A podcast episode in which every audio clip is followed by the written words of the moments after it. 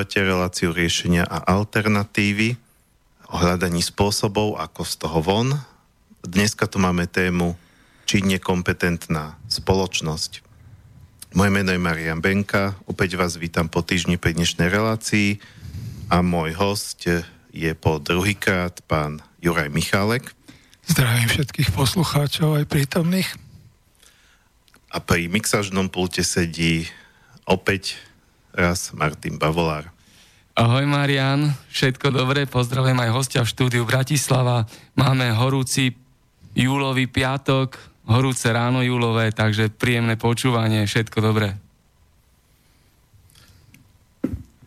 No, uh, my sme sa uh, s pánom Michalkom e, stretli v štúdiu, mám tu rozpis relácií, takže vám to viem povedať úplne presne, 13. apríla, uh, keď uh, sme mali reláciu na tému činná kompetencia a systém samovládnutia, kde vlastne pán Michalek predstavil uh, istý systém spravovania veci verejných alebo teda rozhodovania o nejakých spoločných záležitostiach. Odporúčam si tú reláciu vypočuť z archívu, pretože teraz samozrejme by sme to podľa mňa mali opäť nejako zhrnúť na úvod. Ale dôvod, prečo sa vlastne k tejto téme vraciame, je ten, že medzi, medzičasom sme sa vlastne s pánom Michalkom aj stretli, e, rozprávali sme sa spolu a ja sám som mal pocit, že, že e, ten systém alebo ten spôsob nemám celkom uchopený, že, to, že tomu celkom nerozumiem a že aj tá relácia mohla byť taká trošku zmetočná, že ľudia, keď si to vypočuli, tak možno mali skôr trošku chaos, že nechápali, o čo ide. A preto sme sa dohodli, že dneska vlastne aby, aby sme teda boli, alebo ja ako moderátor tejto relácie a nejaký autor e, som bol teda spravodlivý voči tej téme. Ja tu mám samozrejme viace, viaceré témy aj z, z oblasti spoločenských alternatív, mal som tu viacerých hostí. Uh, a e, snažím sa byť viac menej neutrálny, to znamená tak, tak, e, s takým nadhľadom nad tými témami, ale mojou snahou je, aby sa to poriadne vysvetlilo, aby to ľudia pochopili a je už na vás, milí poslucháči, čo to počúvate, či sa, či sa s tým, čo sa tu rozpráva, stotožníte, či to príjmete alebo nepríjmete, či s tým budete polemizovať, e, alebo naopak si poviete to, te, alebo naopak vás to až tak natkne, že si poviete, že poďme to vyskúšať. E, čokoľvek samozrejme vás takto zaujme, tak môžete sa ozývať e, počas vysielania či už telefonicky na 0950 alebo e-mailom na studiozavinač slobodnyvysielac.sk. No a teda táto dnešná relácia, aby, aby sme zase, samozrejme nemá byť opakovaním tej predchádzajúcej, ale má, majú ďalej rozvinúť a viac tak e, priblížiť, aby to možno bolo tak asi E, viac jasné, o čo tu ide pri tomto systéme činnej kompetencie a preto sme sa dohodli, že to nazveme činne kompetentná spoločnosť a predstavíme takú nejakú víziu alebo predstavu e, pána Michalka, ako by vyzeralo Slovensko, e, keby, keby sa vlastne toto zaviedlo, keby vlastne spoločnosť fungovala na princípe tej činnej kompetencie. Takže Začneme tým Ja si myslím presne, presne, že by sme to mali, áno, áno, to som vlastne chcel teraz povedať, ďakujem, že um, treba vlastne brať ohľad na tých, ktorí povedzme nepočúvali tú prvú reláciu a, a predstaviť teda ten pojem činná kompetencia. Činná kompetencia sa dá veľmi jednoducho vysvetliť na kontraste toho, čo dnes zažívame každodenne a všeobecne a čo ja nazývam formálna kompetencia.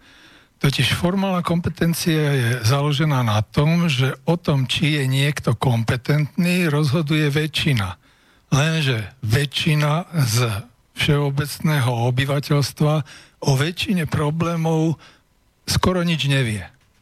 Každý z nás má svoju špecializáciu, v ktorej sa trošku vyzná a sú odborníci, ktorí sú na svetovej úrovni a vytvárajú elitu v tej ktorej oblasti takíto sú činne kompetentní nielen tým, že sú odborníci, e, čo sa týka vzdelania, ale prakticky dokážu aplikovať a realizovať tie projekty, ktoré súvisia s tou ich odbornosťou. Čiže formálna kompetencia je v podstate získavanie práva rozhodovať o veciach bez zodpovednosti na základe rozhodnutia tých, ktorí o väčšine problémov, ktoré, o ktorých sa bude rozhodovať, nemajú šajnu a fakticky by ani nemali právo v činnej kompetencie rozhodovať. V činnej kompetencii naproti tomu rozhodujú práve tí, ktorí vedia nielen identifikovať problém, ale ho aj riešiť a medzi sebou takí, ktorí tieto problémy vedia identifikovať a riešiť, predložiť riešenia a verejne obája svoje riešenia a medzi sebou rozhodnú, ktorý z nich, ktoré riešenia a ktorý riešiteľ je najlepší, alebo ako sa dajú skombinovať tie eh, najlepšie riešenia, ktoré sú verejne oponované. Pričom ktokoľvek, kto má takéto riešenie bez ohľadu na pohlavie, vek, národnosť, príslušnosť k stranám a tak ďalej a tak ďalej, sa môže prihlásiť so svojím riešením, čiže je to obmedzené tým, čo sa dneska deje v tej tzv. demokracii, keď straníci urobia najprv veľké sito a vyberú si podľa toho, čo im vyhovuje, Pričom ani tá strana väčšinou nerozhoduje o tom, čo je najlepšie, pretože v zákulisí tých strán sú tí, ktorí tie strany financujú, ktorí ich sponzorujú a ktorí ich riadia. To znamená, že navonok to vyzerá ako demokratická voľba a v skutočnosti vy si volíte nie zástupcu svojho, ale zástupcu toho, ktorý je v tom pozadí a z toho pozadia riadia stranických a aj nestranických zastupcov v parlamente a potom aj vo vláde. A tak sa vlastne realizuje pseudo-antidemokratický princíp vlády drvivej menšiny, ktorá je anonimná a o ktorej vy nič neviete napriek tomu, že ste si mysleli, že niečo ste demokraticky zvolili. Takže to je taký základný náčet rozdielu medzi formálnou a činnou kompetenciou.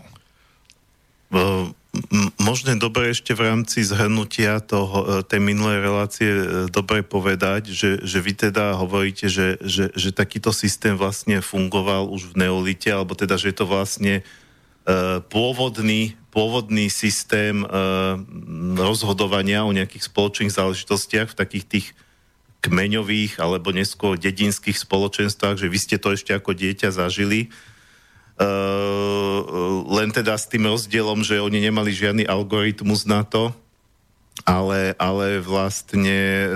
E, tradíciu. Sa, sa, aj tradíciu, že sa teda zrejme v rámci toho kmeňa zišli všetci, no.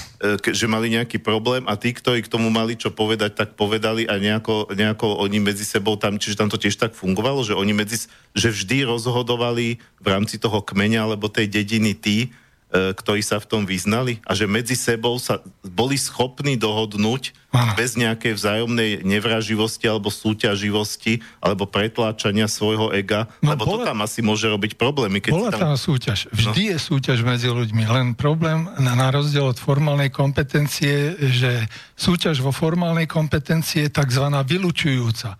Čiže, ako povedal jeden nemenovaný náš politik, víťaz berie všetko a potom sa stal z neho vlastne diktátor. A druhá vec je, že v podmienkach činnej kompetencie tá súťaž je e, spájajúca, integrujúca alebo dokonca synergizujúca. To znamená, že tí súťažiaci e, sa nevylučujú navzájom, ale hľadajú prieniky aj spolupráce a pomoci. Ja som to zažil ako dieťa a hovorím znova, ten neolit doznel na našich vidiekoch niekedy v 50. rokoch minulého storočia. A e, v mnohých krajinách alebo v mnohých e, častiach nášho sveta Zemegule e, existujú ešte spoločenstva neolitickej kultúry, ktoré takto fungujú. To znamená, že oni nemajú nejakých právnikov a zástupcov v parlamente a ja neviem čo všetko, čo potrebuje formálna kompetencia na to, aby fungovala v úvodzovkách, ale oni sami seba zastupujú, sami seba reprezentujú a sami medzi sebou sa vyberajú a riadia a rozhodujú o tom, čo bude kto kedy robiť, za čo bude, na čo bude mať práva, ale za čo bude niesť aj zodpovednosť. To znamená, že nie ako dnešní politici, že oni získajú zvolením všetky práva a žiadnu zodpovednosť fakticky formálna kompetencia je nezodpovednosť. Činná kompetencia je zodpovednosť až do tej miery, že dotyčný, keď svoju úlohu nesplnil, alebo sa ukázalo, že je akýmkoľvek spôsobom podvodná či uh, zavádzajúca, tak bol uh, potrestaný nielen materiálne alebo finančne, ale dokonca vylúčením, čiže vyobcovaním z obce. To bola občinová samozpráva tá obec ho vylúčila natoľko, že on, aj keby tam ostal s ním, nikto nič nebude mať spoločného, ak sa silne previnil voči ostatným občanom alebo členom občiny. Čiže v tomto tam bola vlastne tá poistka, eh, aby to ľudia nezneužívali. Že, že eh, presadili niečo, čo, čo by nebolo ako poctivé riešenie. Áno, a navyše samozrejme eh, v tých občinách sa ľudia poznali, na základe dlhoročných skúseností, niekoľko generačných spolužitia, niekoľko generačného. Takže v, v podstate e, oni často nemuseli ani veľa hovoriť, oni iba ukázali na to, čo urobili vola kedy. Oni iba pripomenuli, akým spôsobom a čo by na tom chceli zlepšiť, čo by na tom chceli inovovať a čo nového prinášajú z, povedzme zo sveta pretože tie občiny to neboli uzavreté spoločnosti. To boli spoločnosti, tak ako bola kedy remeselníci, ktorí povinne chodili po svete na skúsi. Povinne zháňali informácie a oni ich zháňali tak, že pri obchodovaní so svojím tovarom na trhoch, to viete, v každom väčšom meste bol trh, sa stretávali s obchodníkmi z širokého okolia, možno aj zo zahraničia, a samozrejme, oni tiež chodili do zahraničia na trhy, takže tie skúsenosti neboli len lokálne, ale často o mnoho širšie ako dnes pri internete a televízii, rádie a masmediálnych prostriedkoch, ktoré máme k dispozícii. No minimálne nebolo toľko dezinformácií, lebo dneska sa v tom človek už pomaly stráca. Dobre. Uh, Uh, chápem, že, že tieto komunity vlastne fungovali istým spôsobom ako taký zladený organizmus. Uh, o tom viem trošičku niečo aj ja, že povedzme aj v tých kmeňoch oni naozaj dokázali sa tak navzájom nejako prepojiť, ako vy hovoríte, že sa vlastne vedeli dohodnúť pomaly bez slov. Uh, dôvod, prečo vy vlastne navrhujete ten algoritmus, alebo teda, že nejaký pres, presný postup, nejaký systém, E, ako, ako tento proces istým spôsobom akoby v moderných podmienkach, aspoň ja to tak chápem, e, opätovne nasimulovať, je práve ten, že my už nie sme takí, ako boli vtedy oni? No, nie, práve naopak.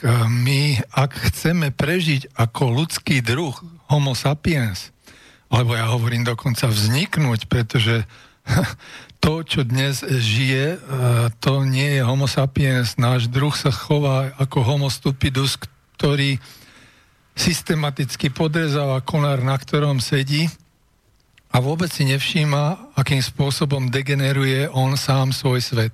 A to je výsledok tej formálnej kompetencie. Pretože nikto nenesie za nič zodpovednosť, tak de facto všetko je nastavené tak degeneratívne, že ja hovorím, že z generácie na degeneráciu to ide.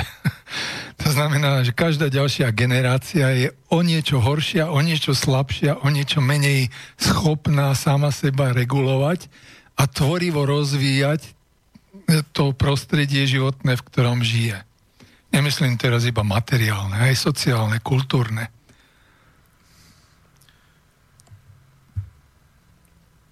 Takže nejde o obyčajný návrat.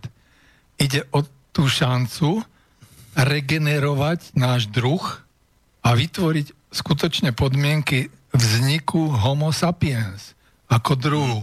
Lebo my sa ako druh nechováme ako e, človek rozumný alebo dokonca múdry, ako sa prekladá homo sapiens, ale ako homostupidus, čiže ako hlupák. Dobre, ale teda e, ide mi o to, aby odznel ten rozdiel, aby sme vysvetlili, že prečo. Prečo vy vlastne navrhujete tento e, postup, ktorý je vlastne modifikáciou, nie je to priamým okopírovaním toho, ako sa to dialo v tých pôvodných komunitách, že teda e, v tých pôvodných komunitách tí ľudia sa zišli, začali sa rozprávať a, a prirodzeným spôsobom sa dohodli, a vy tu navrhujete vlastne tento algoritmus, kde sa majú stretnúť vlastne tí, tí riešiteľi, alebo teda tí, čo majú nejaké riešenie, alebo myslia si, že majú nejaké riešenie.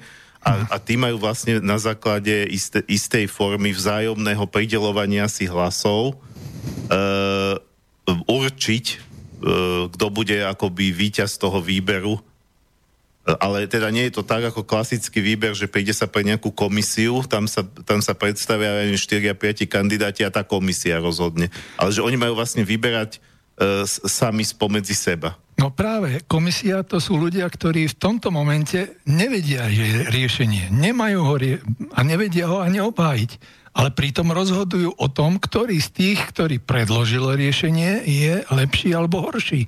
Takže je to príklad tej formálnej kompetencie, ktorý je základom degenerácie. Ako náhle budú rozhodovať o veciach tí, ktorí tie riešenia majú a budú brať nielen práva, ale aj zodpovednosť za svoje riešenia, tak tá e, degeneratívna trajektória sa zmení na regeneratívnu.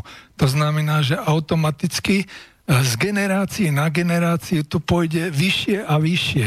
Totižto ten, kto získa nejakú pozíciu, nejakú funkciu, nejaké postavenie na základe môjho algoritmu alebo toho neolitického postupu, tak ten tam neostáva na väčšie veky a on sa tam nezabetonuje tým, že vytvorí okolo seba tým o mnoho slabších poskokov, ktorí ho budú udržovať pri živote až do smrti. Práve naopak on bude stále v konkurenčnom prostredí, to som hovoril, len to konkurenčné prostredie nebude vylučujúce, ale integrujúce. To znamená, ako náhle sa zistí, že niečo z toho, čo slúbil alebo naplánoval, nesplnil, tak automaticky nastupuje tento algoritmus a noví alebo aj tí istí, ktorí predtým um, predvádzali svoje alebo presadzovali svoje riešenia, sa môžu uchádzať o pokračovanie v tom eh, rozvoji na ďalšej, ďalšej vyššej úrovni. Čiže nezabrzdí sa vývoj, ale sa veľmi rýchlo vygraduje a nebude sa musieť čakať, ja neviem, 4 alebo x rokov, kým, splní, kým sa naplní nejaké volebné obdobie nejakého zástupcu v úvodzovkách, ktorý nezastupuje v žiadnom prípade svojho voliča, mm. ale väčšinou iba toho, kto je v pozadí tej strany, tých e, oligarchov alebo demokratov, čiže boháčov, ktorí financujú tieto strany a tí rozhodujú v skutočnosti o tom, čo budú robiť, ako budú robiť a dosadzujú si dokonca do výkonných orgánov svojich nevolených reprezentantov, takže fakticky tá demokracia, ktorá sa javí holičovi ako e, férová, je v skutočnosti podvod, ktorý, e, na ktorý dopláca, keď vidí, akým spôsobom tí zvolení zástupcovia nič z toho, čo slúbili, nesplnia, alebo dokonca plnia úplný opak, úplne niečo iné, než slúbili, pretože to, čo oni plnia, je v záujme ich donorov, ich uh, finančmajstrov. To, to je dnešná pseudodemokracia alebo dokonca antidemokracia. Takže buď budeme pokračovať v tejto kvázi pseudo-antidemokracii a budeme smerovať k seba záhube ako druhu, alebo sa postavíme na vlastné nohy, vytvoríme samoseba vládu, samoseba organizáciu, samosebe správu a dokážeme sebe, e, že sme človekovi, a ja hovorím. Uh, povedali ste, že uh, pokiaľ by teda niekto na základe tohto výberu dostal možnosť uh, prezento- no, naplňať to svoje riešenie a ukázalo by sa, že zlyhal, ale kto rozhodne o tom, že zlyhal? On možno bude sa tváriť, že ja som vlastne nezlyhal, len sú nejaké objektívne príčiny a ešte potrebujem čas, aby som to dal nejak do poriadku. Áno, ale... Potom ale asi musí byť zase nejaká autorita, ktorá povie, že dobre, teraz zvolávame nový výber. Áno, ale e, to, čo on slúbil, si nastavil on sám. A v tých oponentúrach verejných... Čiže musí to byť asi potom tým pádom presne e, definovateľné. Hej. Tá, samozrejme, že nemôže to byť e, svojvoľne na e, mieru hoci koho zmenené a upravované, ako komu vyhovuje. Čiže musia byť jasne definované výkony a podmienky, v ktorých je možné dosiahnuť niečo a ak sa to nedosiahne, tak potom nastupuje ďalšie kolo výberu a pokračovanie s tými, čo sú kompetentní činne a nezavádzajú alebo neklamú. Čiže takto sa vlastne de facto aj rýchlejšie odhalia. Nemusíme čakať teda 10 ročia, ani 4 roky volebného obdobia, možno stačí prvá kontrola po dvoch mesiacoch alebo po pol roku a už môže nastať transformácia v vedení toho projektu tými, ktorí predložia lepšie riešenia a samozrejme ten dotyčný podľa svojho previnenia bude niesť aj zodpovednosť, čiže straty ekonomické, politické a tak ďalej a tak ďalej sa premietnú do jeho hodnotenia, do jeho postavenia v spoločnosti a de facto, keď ich tých ľudí e, sklame silne, tak je vylúčený aj zo spoločnosti, ostrakizovaný.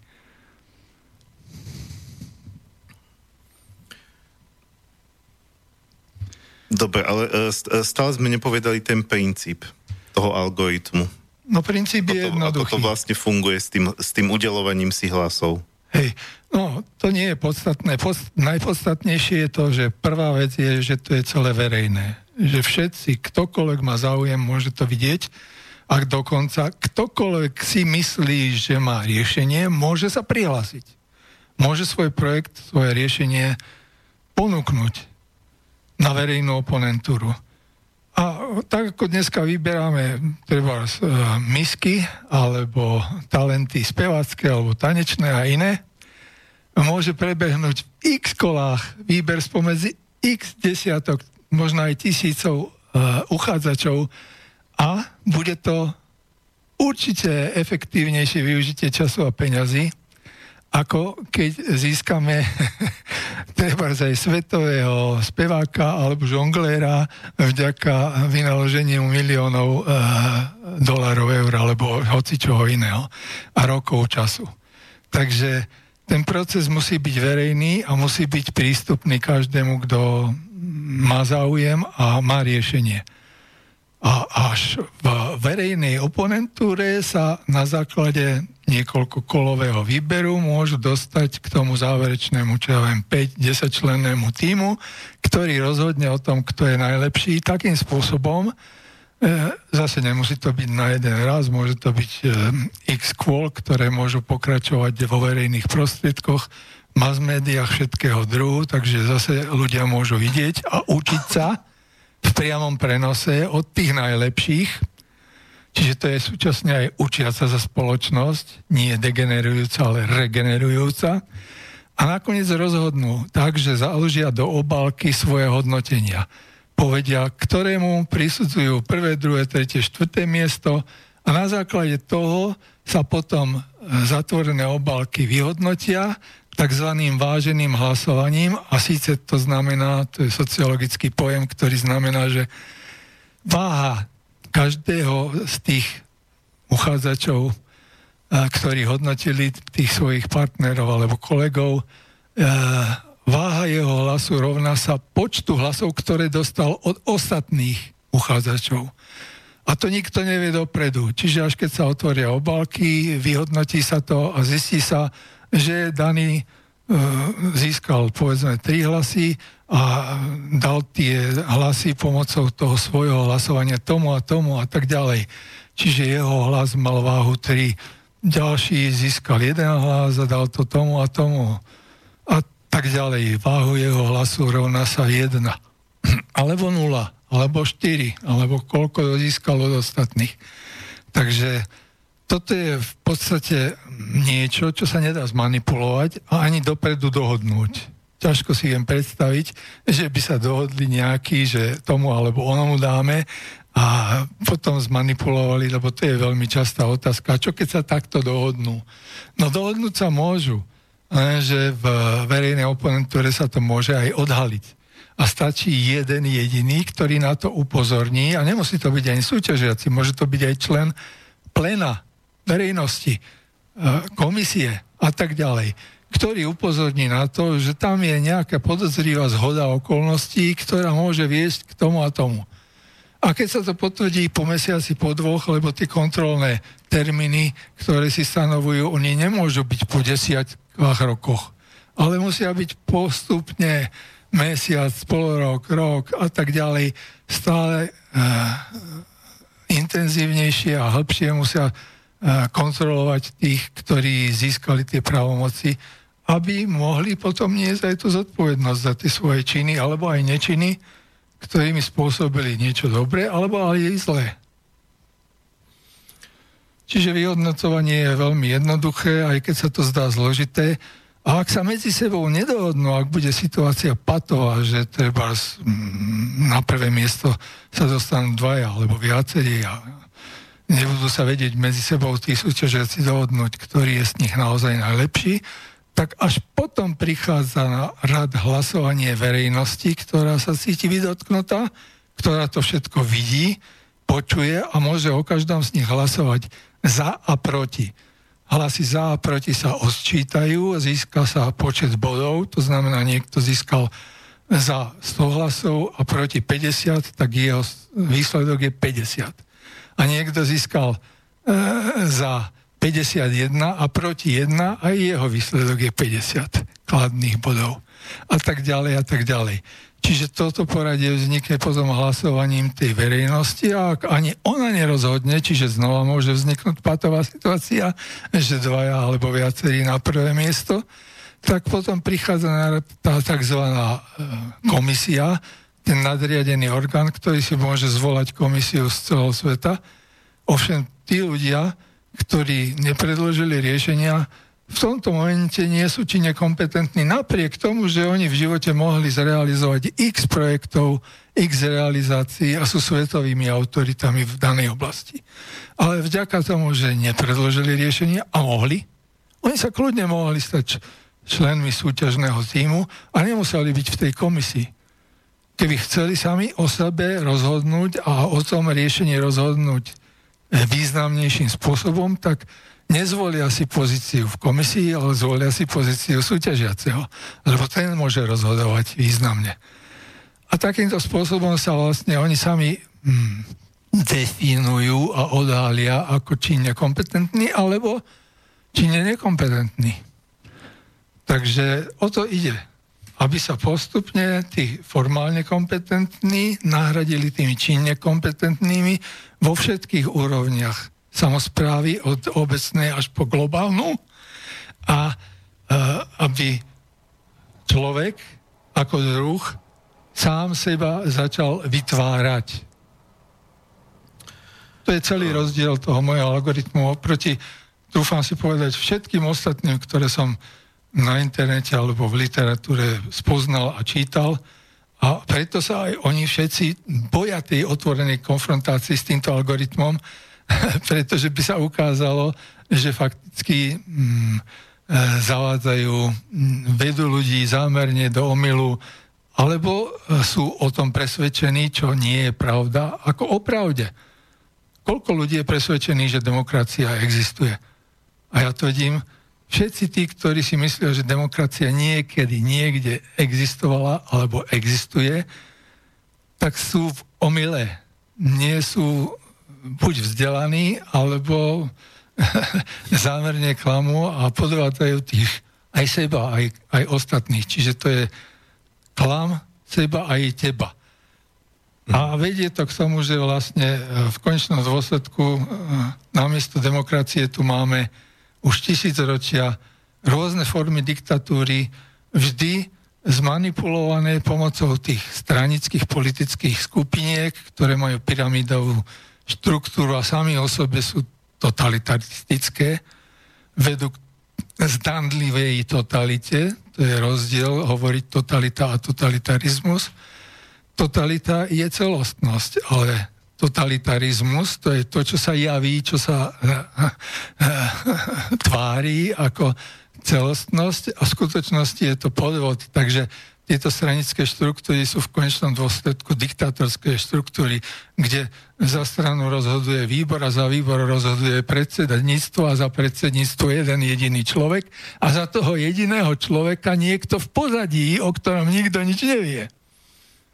To je absurdné na tejto demokracii v úvodovkách.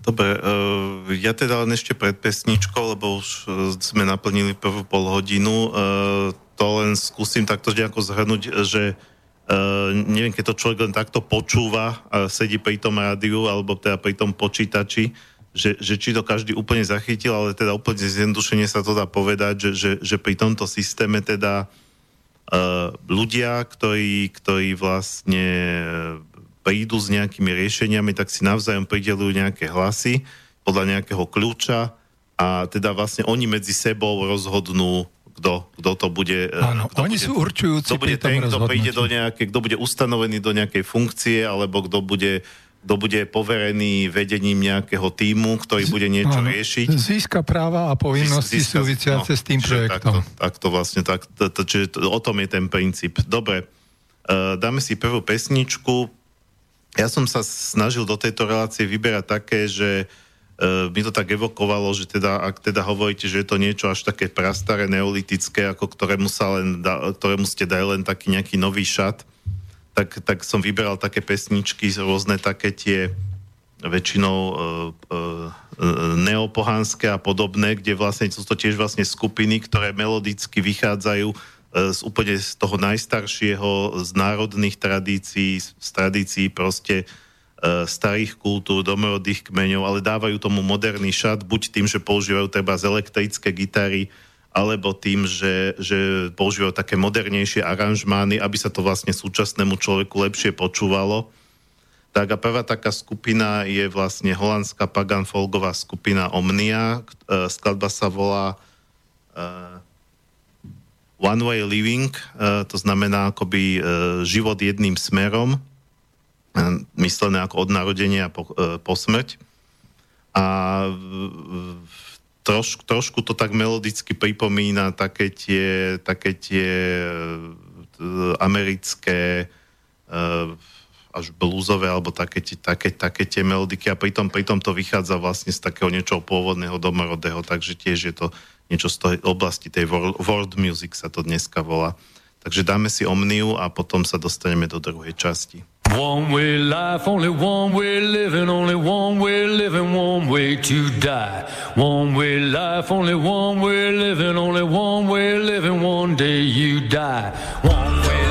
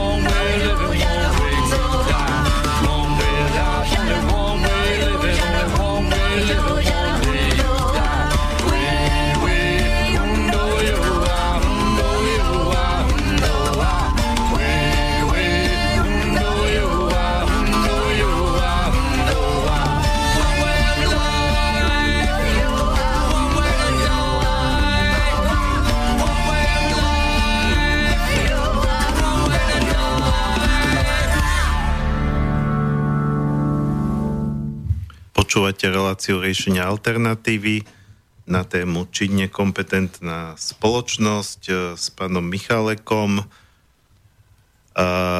My sme, aha, kým teda prejdem, prejdem k pokračovaniu v našej téme, tak spomeniem kontakty do štúdia.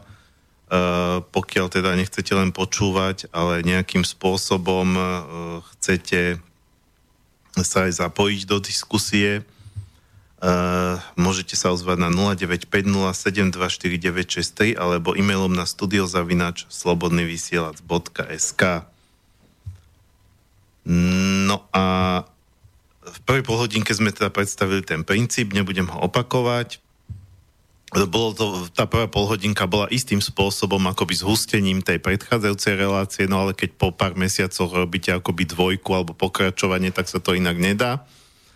Ja môžem povedať, že takto cez pesničku, môžem to povedať, že to tam Martin Baulár sa tu trošku do toho pustil tiež, e, prebehla tu malá diskusia, kde teda hovoril, e, ty si tu Martin povedal, že že, že, že toto bolo fajn, akože v tých kmeňoch, ale že demokracia je v zásade dobrý princíp, len sa zneužíva. Vy teda vlastne, pán Michalek, tvrdíte, že demokracia je, je, od, e, je v, podsta- v svojej úplnej podstate zlý princíp, ak to teda takto dobre chápem. Demokracia neexistovala, neexistuje a v princípe nemôže existovať. Ale hovorilo sa to. o kmeň, e, používal sa výraz kmeňová demokracia. No. Že, sa vlastne, že sa vlastne presadilo uh, to, uh, niečo, s čím sa všetci stotožnili. Áno, ale tam nerozhodovala väčšina o tom, ale zase rozhodovali tí činne kompetentní. To znamená, že to je bližšie tomu môjmu algoritmu, ako tej väčšinovej rozhodovacej kompetencii tých, ktorí ničomu nerozumejú.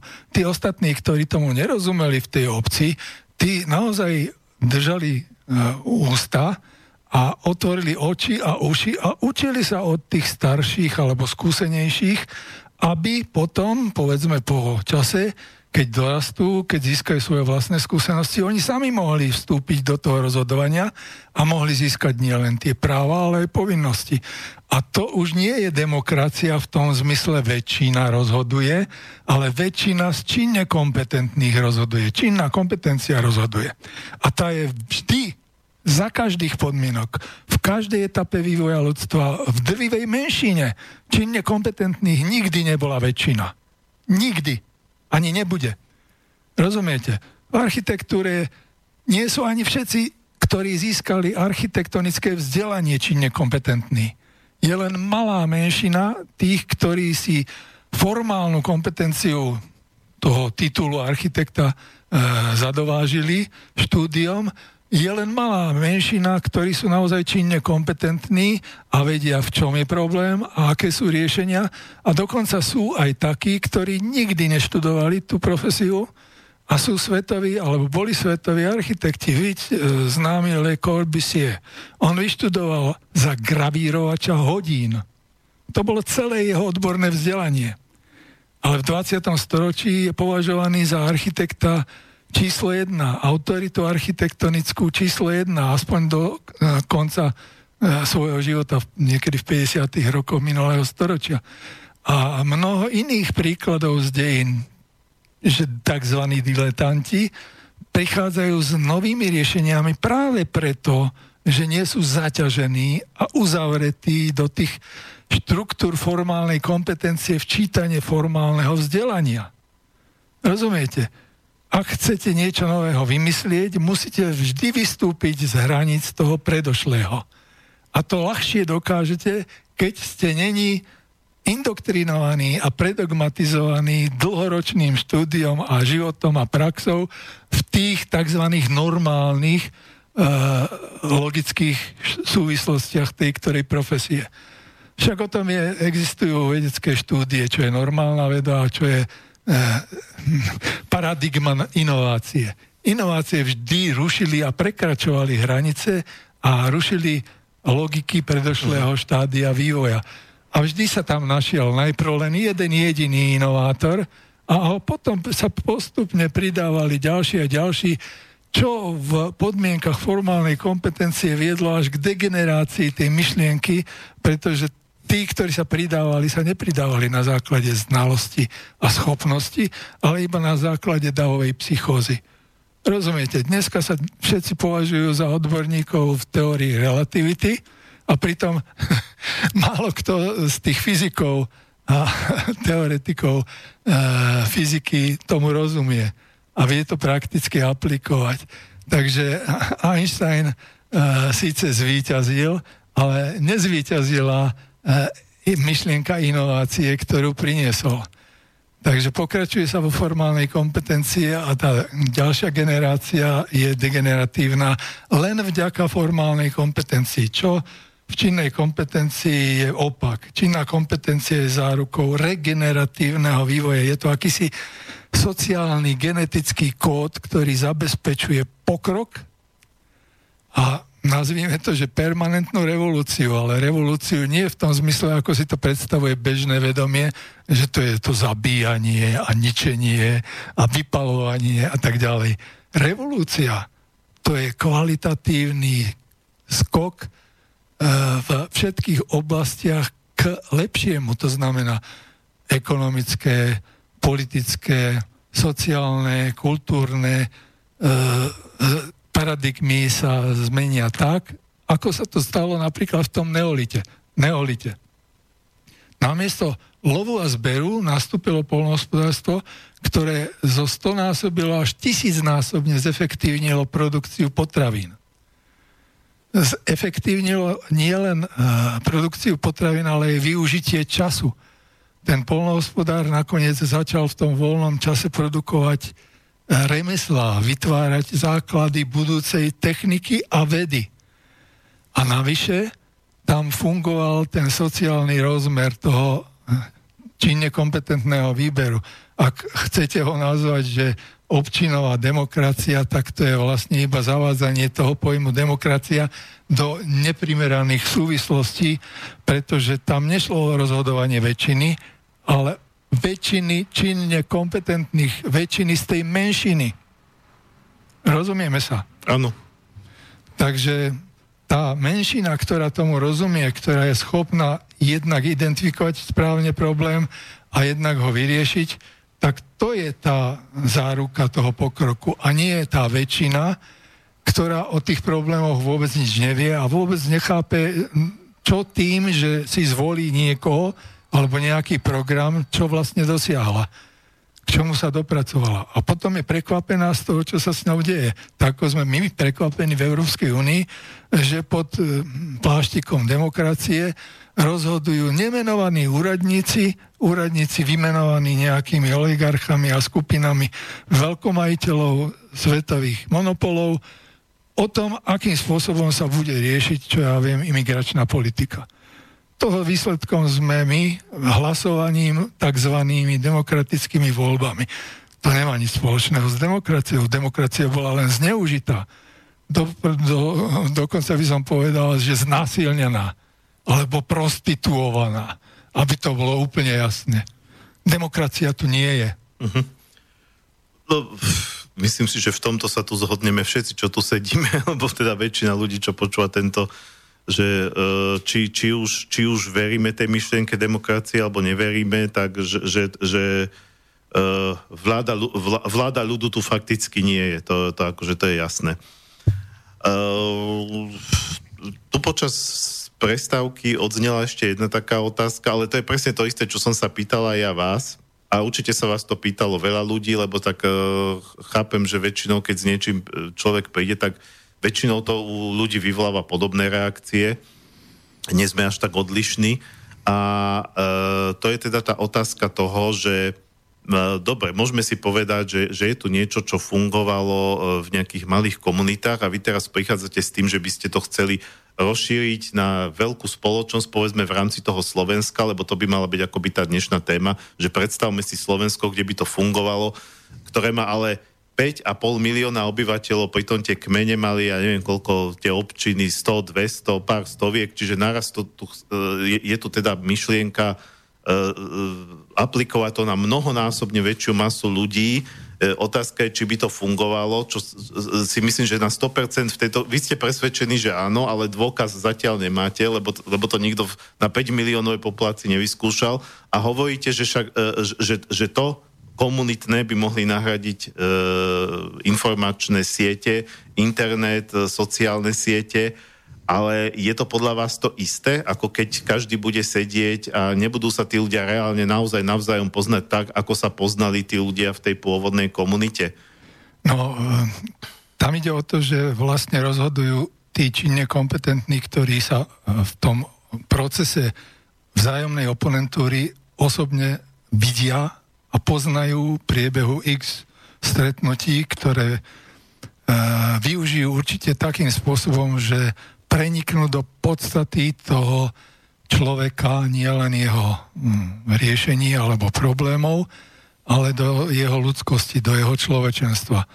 To znamená, že uh, tá komunikačná sieť, ktorá dnes uh, umožňuje kontakty miliónov alebo miliard ľudí, iba nahradzuje prístup tej verejnosti k tomu, ako prebieha ten osobný kontakt tých uchádzačov a riešení, ktoré môže prebiehať, hovorím znova, tak ako voľby mis alebo nejakých talentov, môžeme voliť primátorov, môžeme voliť prezidentov, môžeme voliť všetkých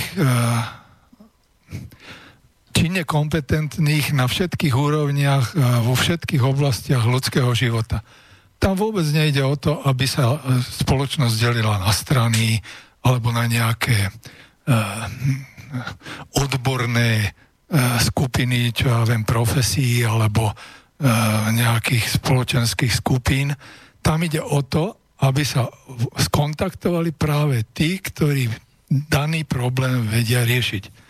Dokonca najtvorivejšie zadanie vyzerá tak, že odhalte problém a prídite s riešením. To je najtvorivejšie, otvorené zadanie, pretože a podstata tvorivosti je v tom, že vy ten problém viete skôr definovať než ktokoľvek iný. A ak niekto zadefinuje príliš e, konzervatívne alebo dokonca e, manipulatívne, zvrátenie tú problematiku, tak vlastne e, definuje úplne niečo iné, než je problém skutočný. A hľadanie iných, probl- iných riešení, než je skutočný problém, to je vlastne cesta do pekla. A touto cestou vedie formálna kompetencia. Oni si vypíšu konkurzy na, čo ja viem, nejaký tovar alebo nejakú službu alebo nejaké riešenie, ale dajú také zadania, že v rámci nich ten tvorivý prístup je vylúčený. Príklad z architektúry vám poviem. Bratislava Podhradie uh, bola súťaž medzinárodná dokonca. Tak uh, bola takým spôsobom zadaná, že boli obrysy budov z 19. storočia nakreslené v štruktúre tých ulic a blokov, ktoré tam boli pred dvoma storočiami. A toto bolo zadefinované ako urbanistická štruktúra, do ktorej ten súťažiaci mal vložiť architektúru z 21. alebo ďalšieho storočia, lebo tie stavby vydržia nie len 100 rokov, aj viac. Aj 400, aj 500 rokov. Takže si viete predstaviť ten nezmysel, architektonicko-urbanistický, ktorý z tejto súťaže vznikol. A pritom si to všetci pochvalujú a pritom vôbec nechápu, že vlastne riešili nezmysel.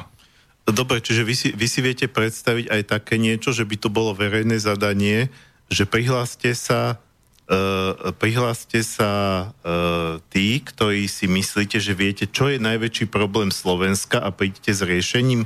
Aj globálny problém. Najväčší. No zatiaľ sa... Je, áno, aj Slovensko. O Slovensku, áno, aj Slovensko. Áno. Čiže dalo by sa to podľa vás teda aj v rámci Európskej únie, že by takto fungovala Európska únie a, a že nejaká no, globálna nejaké, nejaký celok vlastne nemáme. Svet ako glo, glo, glob sa vlastne dneska nespravuje No, spravuje len, že my no, o tých, ktorí to ja, robia, no, nevieme áno, nič. Áno, vieme, ja sa, ja sa v rámci tohto, ale sú tam rôzne zámové skupiny, čiže nie áno. je tam nejaký jednotný. Uh, dobre, ale, ale tých teraz... treba nahradiť, no, tých no. treba práve vytlačiť hej, z toho hej, hej. globálneho riadenia. Ale dobre, teda by sme si povedali, že budeme, že skúsime približiť ten váš systém cez príklad Slovenska. Čiže povedzme, že nie, ale teraz takto, aby, aby to mohlo prebehnúť, povedzme v dnešných podmienkach, že by niekto vyhlásil, tak, do, tak či tak by to musel vyhlásiť, ja neviem, kto, Danko, alebo alebo Fico, alebo niekto, kto vlastne by prišiel... Formálna kompetencia, či, ktorá má čiže, na to právo. Čiže niekto, niekto for, ako vy nazývate formálne kompetentný, by áno, musel prísť áno, ako za, áno, so svojou áno. iniciatívou. No veď sami tí formálne kompetentní sú ohrozovaní tým, ako funguje tento štát. Veď ste mhm. videli, mm-hmm. vládu zhodila ulica len na základe nepodložených a nedokázaných obvinení, ktoré síce môžu mať oprávnenie a určite sú aj e, oprávnené, ale nedokázané. Jednoducho neexistuje v rámci formálnej kompetencie pravidlo, e, že na základe obvinenia bez dôkazu treba, aby niekto odstúpil z funkcie. Treba to dokázať. To je pravidlo formálnej kompetencie, ale oni sami tie formálne pravidlá formálnej kompetencie nedodržujú. Čiže je tu totálny chaos aj v rámci tej formálnej kompetencii a oni sami zneužívajú tú formálnu kompetenciu, veď právo to je príklad toho, ako pomocou zákonov dosiahnuť nespravodlivosť. Zákon, formálny, konvenčný, ten, ktorý si dohodnú ľudia medzi sebou, vôbec nezaručuje žiadnu spravodlivosť. V rukách formálne kompetentných je to nástroj manipulácie s tou spravodlivosťou, tak, ako to vyhovuje mocným.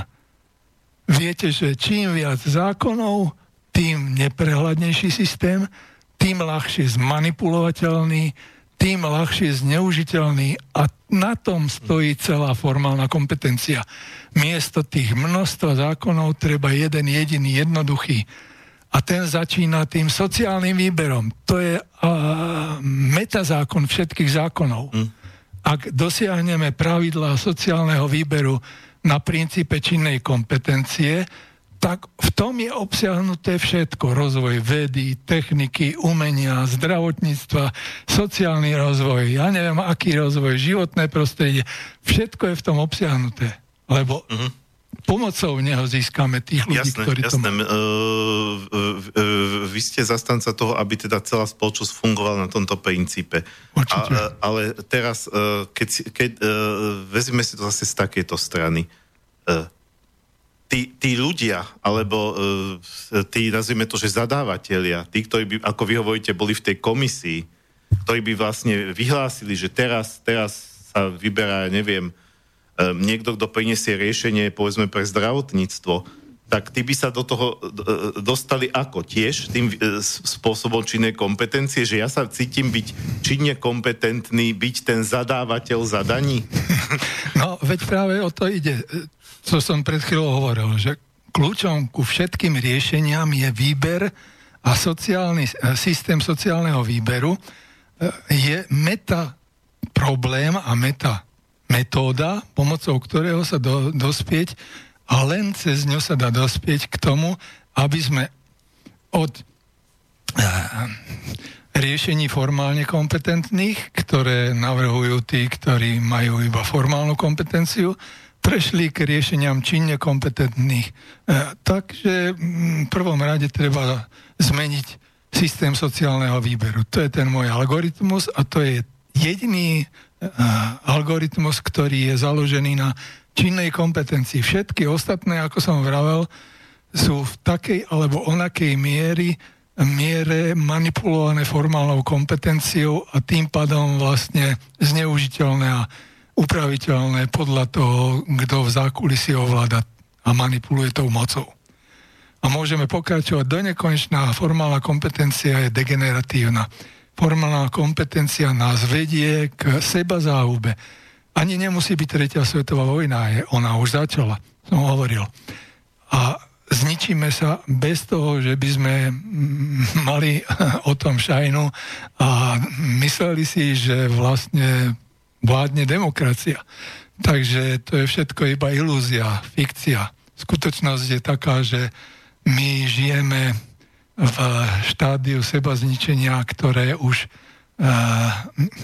viete, takto by som to povedal. Pred 200 rokmi, keď začínal kapitalizmus, 200-250 rokmi, tak bolo možné vyviezť ľudstvo z e, sebezáhubnej trajektórie e, vďaka tým tzv. utopiám a všelijakým iným riešeniam, ktoré boli zavrhnuté aj Marxom a kde, kde, kde, kde akými e, odborníkmi za strát niekoľko miliónov ľudí. Dneska tie straty budú miliardové a už sú každý deň. Každý deň zomierajú ľudia nezmyselne, bez toho, že by to bolo opodstatnené z dôsledku formálnej kompetencie.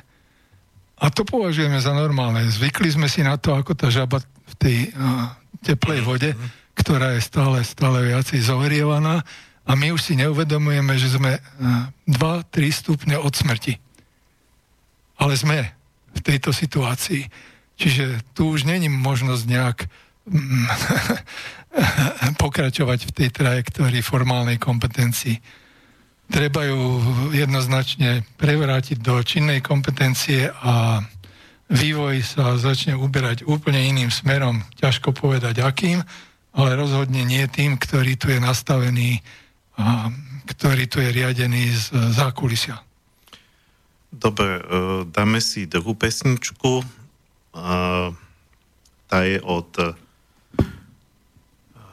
polskej formácie Percival, e, ktorá spieva alebo teda produkuje slovanské, slovanské skladby, nielen pols, polské, ale teda rôznych slovanských národov. Skladba sa volá Dievčina Svarožica Takže je to veľmi pekné, je to impresívne. E, e, má to v sebe sílu. E, pustíme si teda Percival a polska odbypokę czujemy.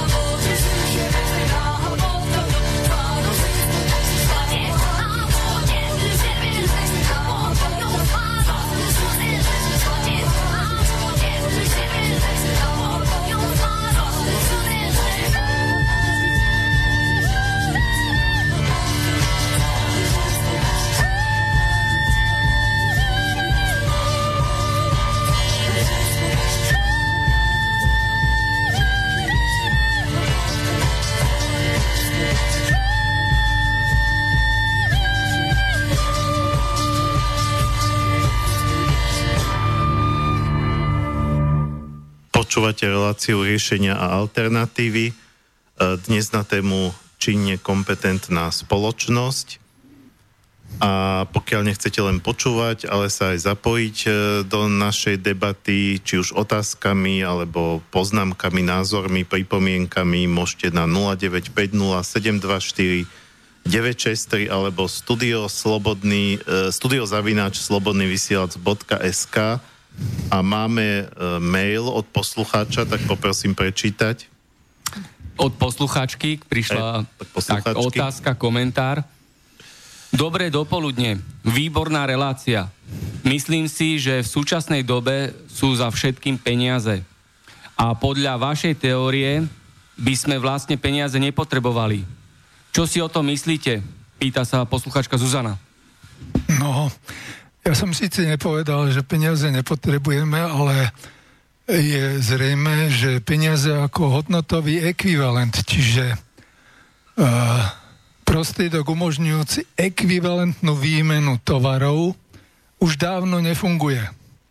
Alebo funguje ináč, funguje ako neekvivalentný spôsob výmeny hodnôt a tým pádom umožňuje tým, ktorí sú šikovnejší a mm, bezohľadnejší schopnejší všetkého, vykrádať tie hodnoty, ktoré vytvárajú ľudia v prospech tých, ktorí tie hodnoty zneužívajú pre svoju moc. Takže peniaze ako také e, nie sú ani dobré, ani zlé. Len tie peniaze, ktoré sú tu dnes, fungujú v neprospech človeka. Fungujú v záujme toho pseudo-anti človeka, ktorý je e, schopný, tak povedzme náš e, e, známy 88-ročný detko vykrádať celé krajiny pomocou manipulácií na trhu s cennými e, papiermi a peniazmi a pritom sa tváriť, ako keby robil niečo prospešné a dokonca podporoval nejaký humanizmus a demokraciu. Takže takto to je s tými peniazmi. V budúcnosti budú určite nejaké ekvivalenty hodnot, určite ale nebudú v rukách súkromníka, tak ako to je v súčasnosti, ktorý ich môže akýmkoľvek spôsobom a v akomkoľvek množstve rozmnožovať a vytvárať dojem, že uh, peniaze sú navždy väčšie a nekonečné. Výmena hodnot môže nastávať aj priamo bez sprostredkovania na základe dohody medzi tými, ktorí tie hodnoty vytvárajú. Ale znova musí to rozhodnutie byť či nekompetentné. Nemôže to byť rozhodnutie uh, väčšinové alebo menšinové na princípe formálnej kompetencie. Takže toľko k peniazom. Jasne, ono existujú aj rôzne iniciatívy v dnešnom svete za pozitívne peniaze, za skutočné peniaze, ale to, to už odchádzame trošičku od tejto témy. Uh, dobre, ja by, som, ja by som rád teda, e, keďže sme už v druhej hodinke prešiel teda k tej uh, podstate. Um, my sme sa, pán Michalek, aj vlastne bavili, keď sme sa stretli pre toto reláciu o tom, že ako by podľa vás vlastne mohol, mohol v, v, takomto, v takomto prípade mm, fungovať takéto rozhodovanie o celoslovenských záležitostiach, že vlastne e, potom by možno ani parlament nebol, alebo nemusel by vôbec existovať parlament, alebo, alebo by parlament bol nejaká nejaké úzke, úzká práve tá komisia, ako ste to nazvali, ktorá by to celé len moderovala, koordinovala? No, e, parlament je zákonodárna časť e, spoločenskej samozprávy. Potom je tu výkonná moc, ktorá spočíva v vláde a jej ministerstvách a nakoniec je tu zákonodárna moc. Tieto tri moci v podmienkach formálnej kompetencie sú tak prelnuté, že de facto sa nedá povedať, že či daný právnik, alebo daný poslanec, alebo daný minister je reprezentant toho alebo onoho voliča, alebo skupiny voličov. väčšinou sú to e, záujmy tých skrytých subjektov, ktoré nevolili a ktoré rozhodujú o tom, akým spôsobom títo všetci e, realizujú programy, ktoré boli ponúknuté väčšine na odsúhlasenie, ale v končnom dôsledku nikdy neboli splnené, respektíve boli úplne ináč splnené, ako boli ponúknuté. Takže ide o to nahradiť tento princíp formálnej kompetencii ako v zákonodárnej, tak vo výkonnej, tak aj v e, kontrolnej oblasti činne kompetentnými.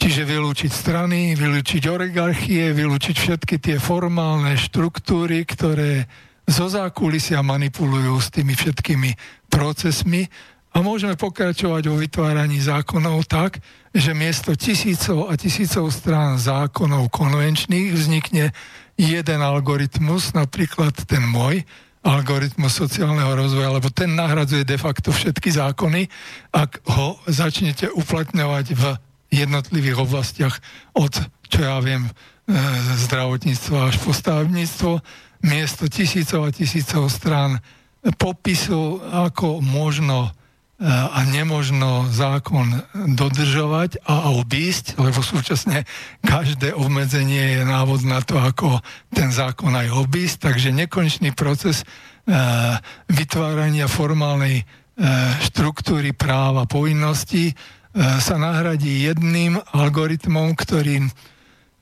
bude pochopiteľný pre všetkých a pre každého v každej oblasti a môžeme produkovať zákony, môžeme e, vykonávať zákony a môžeme kontrolovať tých, ktorí tú realizáciu tých zákonov prijali vo svojich programoch a získali na základe verejnej oponentúry či nekompetentných, čiže tej menšiny väčšinu väčšinu z tej či nekompetentnej menšiny získať, to je o mnoho viacej a kvalitatívne opak toho, ako získať väčšinu z tej či nekompetentnej väčšiny. To je jednoducho uh, princíp, ktorý vedie buď k degenerácii, formálna kompetencia, alebo k regenerácii, činná kompetencia. Takže sa môžete rozhodnúť. Buď pokračovať do pekla, alebo konečne stvoriť svet človeka. E, znamenalo by to, povedzme, že mm, mm, povedzme na príklade toho zdravotníctva, hej, že, že by v podstate ani nemusel byť minister ako ten, ktorý to celé zastrešuje, ale že namiesto jedného ministra zdravotníctva by bolo vlastne viacero riešiteľov, ktorý by, ja neviem, jeden by vyhral takýto akoby konkurs alebo súťaž na čo aj reformu nemocníc, a riešil by len reformu nemocníc, druhý by, ja neviem čo, e, liekovú reformu, e, ďalší systém zdravotného poistenia, lebo každý by bol ako, e, by sa preukázal ako najkompetentnejší v tej konkrétnej oblasti, no. že by vlastne potom nemusel byť žiadny nejaký že by vlastne ani rezorty nemuseli byť? V prvom rade princíp činnej kompetencie smeruje k celistvosti. Čiže k tomu, čo sa nazýva totalita a nie totalitarizmus. Čiže celostnosť je všetko podstatné zahrňujúci celok a tým treba začať riešenie akéhokoľvek problému. Čiže celospoločenský problém treba definovať, až potom ho rozčleniť na jednotlivé, nazvime to rezorty alebo oblasti ľudskej činnosti a v rámci nich potom zase musíme začať koncepciou zdravotníctva ako celku a potom postupne vkladať ďalšie a ďalšie podprojekty. Všetky tieto funkcie a všetky tieto úlohy by mali a mohli rozhodovať ľudia, ktorí predložia svoje riešenia a na základe verejnej oponentúry či nekompetentných ho získajú ako právo a povinnosť na určité obdobie, až pokiaľ neprídu na svoje hranice alebo hranice svojich možností a nenahradia ich iní ďalší lepší. Čiže mm, miesto zabetonovaných ministrov by tam boli riešitelia od globálnych problémov alebo všeobecných problémov spoločnosti až po tie detailné, ktorými um, sa dá riešiť e, jednotlivý problém zdravotníctva alebo školstva alebo stavebníctva, no, čohokoľvek. Čiže postupne od celku k časti, tak aby celostnosť bola rozhodujúca a určujúca pri riešení, lebo ak si uvedomíte, v prírode existuje len to, čo je celistvé. To, čo dokáže kooperovať, symbiotizovať s prostredím a s organizmami, ktoré sú podmienkou ich prežitia. Všetko, čo je necelistvé, zaniká, degeneruje. A preto od celku k časti a od celistvého celku k tým celistvým častiam. Čiže ako e, dneska máme e, istú presne zadefinovanú štruktúru riadenia spoločnosti. Hej, máme vládu, máme parlament, v niektorých krajinách dokonca dvorkomorový, máme e, vúcky, okresné úrady, miestne samozprávy, ministerstva, rôzne špecializované inštitúcie, ktoré riešia neviem čo, policajné prezidium a tak ďalej. E, e, Čiže e, keby, keby sa zaviedol tento systém, znamenalo by to, že, že by sa štruktúra mohla akoby flexibilne prispôsobovať e, tým riešeniam? Meniacim sa problémom. Uh-huh. Čiže problémy sú určujúce pri hľadaní riešenia. Nie, na, nie naopak, ako sa to dnes deje, že často my definujeme e, problém, ktorý nie je ako problém a hľadáme riešenia neexistujúceho problému alebo riešenia, ktoré vlastne prehlbujú ten problém. Čiže bojujeme proti korupcii, takže tú korupciu ešte znásobujeme. Viď európske dotácie, viď množstvo všelijakých fondov, e, všelijakých dotácií štátnych, miestnych, lokálnych a tak ďalej.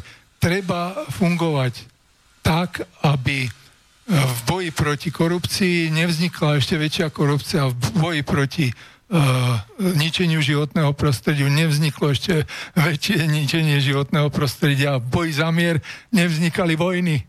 Tak ako to je v dnešnom svete. Tak áno, dnešný svet je Orwellovský, čiže keby sa tie ministerstva, ako, ako mal ten Orwell že, že v tom románe, že vlastne sa e, ministerstvo propagandy sa volalo ministerstvo pravdy a tak ďalej, no tak to je samozrejme.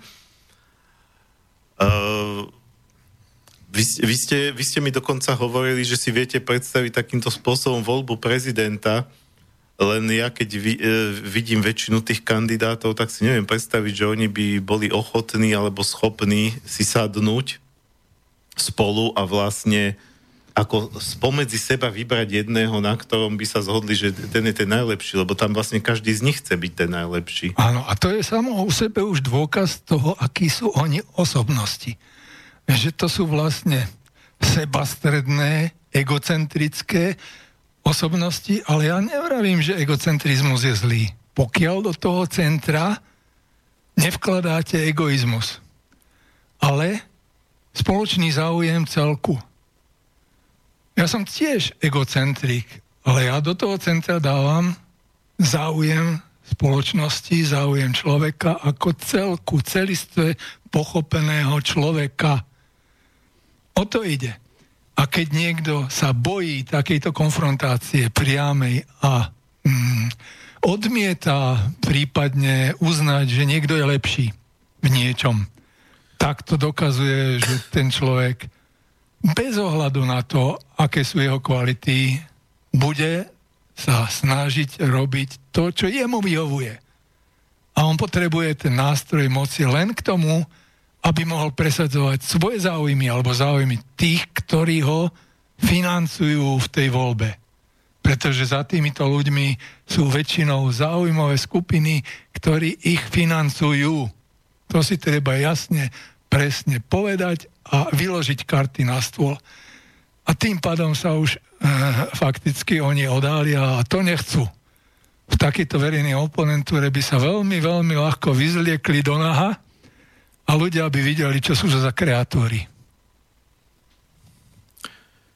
No, mne v tejto súvislosti napadá taká poznámka, ani nie, že otázka, možno toho sformulujem aj otázku.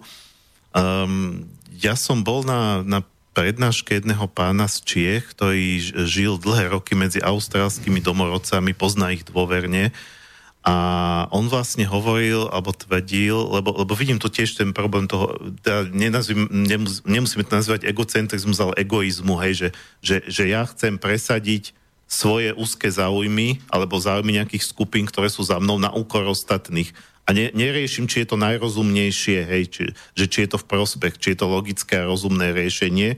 A on vlastne hovorí, že v týchto, v týchto kmeňoch fungujú naozaj také tie rozumné riešenia, ale on to tvrdil preto, že to nie, že by oni boli tí, tí aboriginci australsky lepší alebo rozumnejší ako sme my, ale že tam je, e, on to teraz zdôvodňoval tým, že, ta, že tam je taká jednoduchá, jednoduchý dôvod je ten, že oni žijú v tej buši, v tom prírodnom prostredí. A musia prežiť. A musia prežiť, presne ako vy hovor, ako ste teraz povedali, že, že vlastne tam, oni si nemôžu dovoliť. Oni si, oni, a oni sú si vedomi toho, že si nemôžu dovoliť prijímať zlé rozhodnutia, lebo ten kmeň by povedzme do pár rokov prestal existovať. A to je príčina, prečo no. musia ľudia prísť no. aj k tomu môjmu algoritmu, lebo my musíme prežiť, ak chceme vôbec ako druh žiť. Ak nedokážeme sa dohodnúť na pravidlách, ktoré umožnia nášmu druhu vzniknúť a prežiť, tak zanikneme. A to je naše mm, riešenie dané formálnou kompetenciou. Koniec. Len, to je možno ten problém, že oni, oni tam tú nutnosť prežitia v tej buši vidia úplne jednoducho a my sme taká zložitá, veľká prekomplikovaná spoločnosť, že väčšine, aj, aj si tak ponadávame, pofrfleme, keď vidíme v tej televízii, ja neviem čo, že tam sa ničí životné prostredie, tam je vojna, ale jednoducho máme pocit, ako keby, že, sa že, to, sa, že, áno, že to sa deje v televízii to sa nás na internete. A že, že nás to nikdy nedobehne. Ako no, keby. to je práve to, že jednotlivec sa nechápe ako súčasť celku. Ja, keď pozerám na svet, tak vidím tú súvislosť celku a až v súvislosti celku dávajú pravý význam a zmysel každému detailu, či už je to zdravotníctvo, architektúra, e, životné prostredie, čokoľvek, právo, spravodlivosť, hoď čo, demokracia a teda a teda. Až súvislosti celku, celistvo pochopeného celku dávajú vý, pravý význam a zmysel tomu, čo tými slovami nazývame a ak to nepochopíme, tak sa pohybujeme v virtuálnom svete, vo vymyslenom svete, v neexistujúcom svete. Môžeme mať dojem, že je to všetko v poriadku, že to je demokracia, že sme slobodní, že ja neviem, aký krásny život máme, ale pritom sme pár hodín od seba zániku. A toto sa pohybujeme stále tesnejšie. Stále tesnejšie za posledných 200 rokov.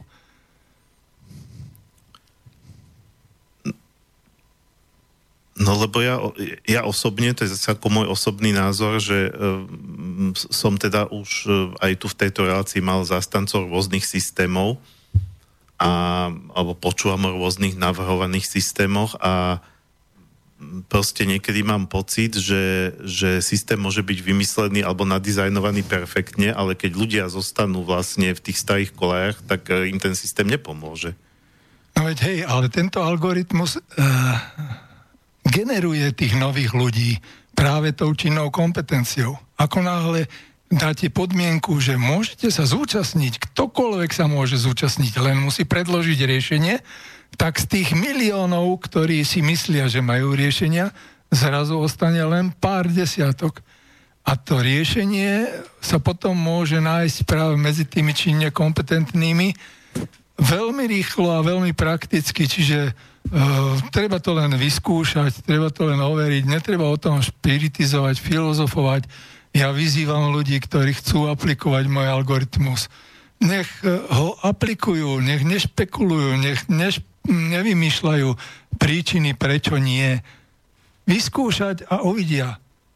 Tí, ktorí to skúsili, dokonca uh, to boli ľudia, ktorí dnes tvoria tzv. slnečkárskú elitu, tak e, videli, že takýmto spôsobom sa môžu nájsť veľmi rýchlo riešenia, ovšem také riešenia, ktoré im neumožnia získať moc. A to je jediná prekážka pre ten môj algoritmus, že tí ľudia pomocou neho nemôžu zmanipulovať väčšinu. Väčšina sa dá zmanipulovať len v podmienkach formálnej kompetencie činnou kompetenciou väčšinu nezmanipulujete. Väčšina sa naopak bude učiť, bude schopná sa rozvíjať a bude vstupovať stále viacej do tej e, rozhodovacieho procesu na princípe činnej kompetencie. Dobre, e, dáme si ďalšiu pesničku a po nej sa dostaneme do záverečnej časti relácie. Uh, mám pocit, že tuto som tu už raz púšťal, ale nevadí, však tá relácia už beží dlho, môžeme občas počase pustiť znova tú istú. Uh, ide o tuvínsku formáciu Jatcha. Uh, Tuva je oblasť v Ruskej federácii pri mongolských hraniciach, takže to nie sú Rusi ani Slovania, to je vlastne etnikum také vyloženie E, ktoré si aj práve zachovalo ešte také tie pôvodné spôsoby života, e, podobne ako Mongoli, e, kde vlastne oni do, tých, do toho svojho tradičného spevu miešajú práve tie elektrické gitary a také moderné a oni hrajú až tak tvrdú rokovú hudbu, inšpirovanú práve ale ich, pôvodným, tra, tra, ich pôvodnou tradičnou hudbou a skladba to e, je ťažko vysloviteľná, prečítateľná Karangajak Karahova, asi tak nejak. Uh, a oni ešte majú také hrdelné hlásky, ktoré ani našinec nevysloví, takže takto sa to nečíta, to nebola správna výslovnosť. takže pustíme si jatku a uh, potom budeme pokračovať.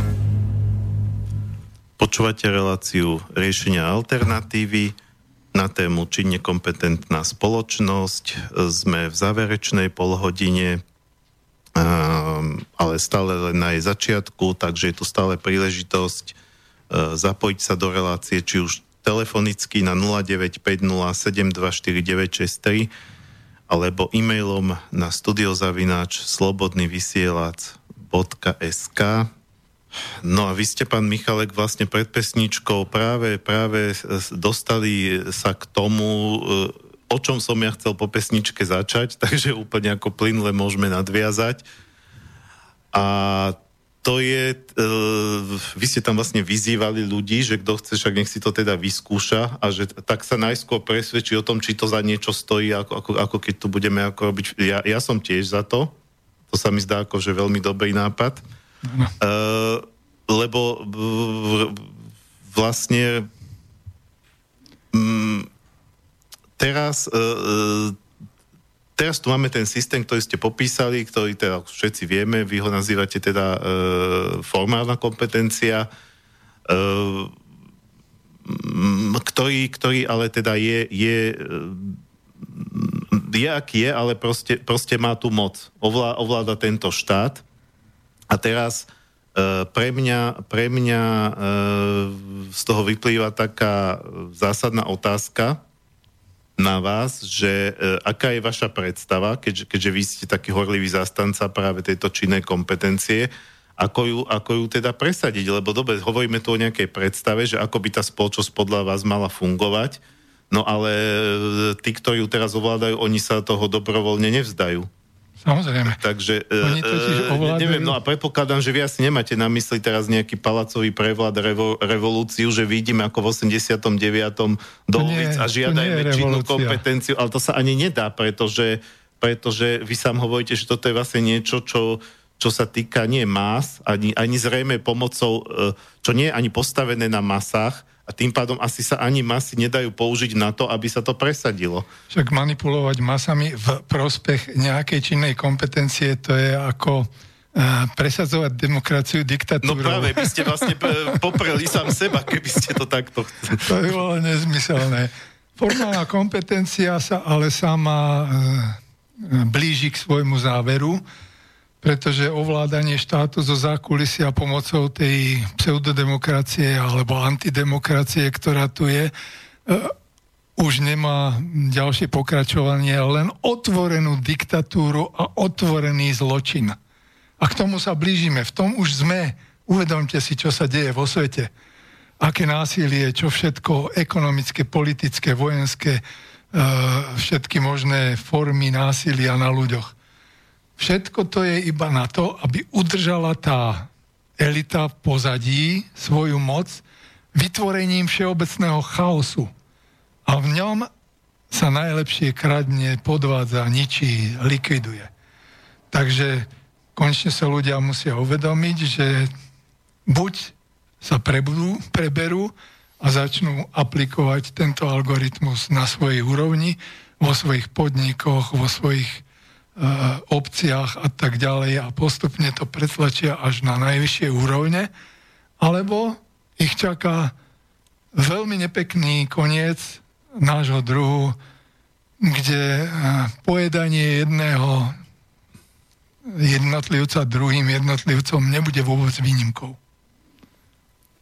Čiže vlastne dá, dá sa to zjednodušene povedať, že vy ste za takúto zmenu z dola, že kto o tom vie a páči sa mu to, nech to, robí. nech to skúsi, treba, treba je majiteľ firmy, nech to takto skúsi, že Presne. nemusí vždy on ako majiteľ rozhodovať, ale môže vlastne využiť takto všetkých zamestnancov. Presne. Všetci tí Podobne. Eh, zástupcovia ľudu v úvodzovkách, eh, reprezentanti hm, obci a tak ďalej, ktorí si o sebe myslia a tvrdia, že im ide o blaho toho obecného celku, tak nech sa naozaj otvoria a ukážu, ako im ide o to blaho. Tento algoritmus ich um, buď usvedčí z klamu, alebo z pravdy. Jasné, čiže, uh, uh, ale takto, povedzme, že by to, povedz, uh, už použil som príklad toho majiteľa, konateľa firmy, čo e, je ten paradox tohto systému, že e, keď, sa, keď ide o podnikanie, tak tam v podstate ten majiteľ má neobmedzenú moc. Čiže on si, ale tým pádom môže, môže ju aj využiť, hej, že zaviesť niečo takéto a je to čiste na ňom. Ale teraz, keď si vezmem nejakého, povedzme, starostu obce, ktorý by to chcel zaviesť, tak on sa vlastne aj tak nemôže zbaviť toho mandátu, ktorý dostal ešte ešte vlastne v rámci formálnej tohto, kompetencie. Tohto systému. Čiže keby sa, alebo teda neviem si predstaviť takého, že, že povedzme, že ako vy hovoríte, že by ho to usvedčil, že on je vlastne ako starosta úplne neschopný. Možno by to chcel zaviesť v dobrej viere, hej, že, že ja tu sem nejakú novinku, Uh, tak pochybujem, že by ten človek teraz nejak dobrovoľne abdikoval, zložil by tú starostovskú funkciu. Tak nemusí abdikovať, môže e, prijať uh, také miesto, ktoré zodpoveda jeho schopnostiam a výkonom.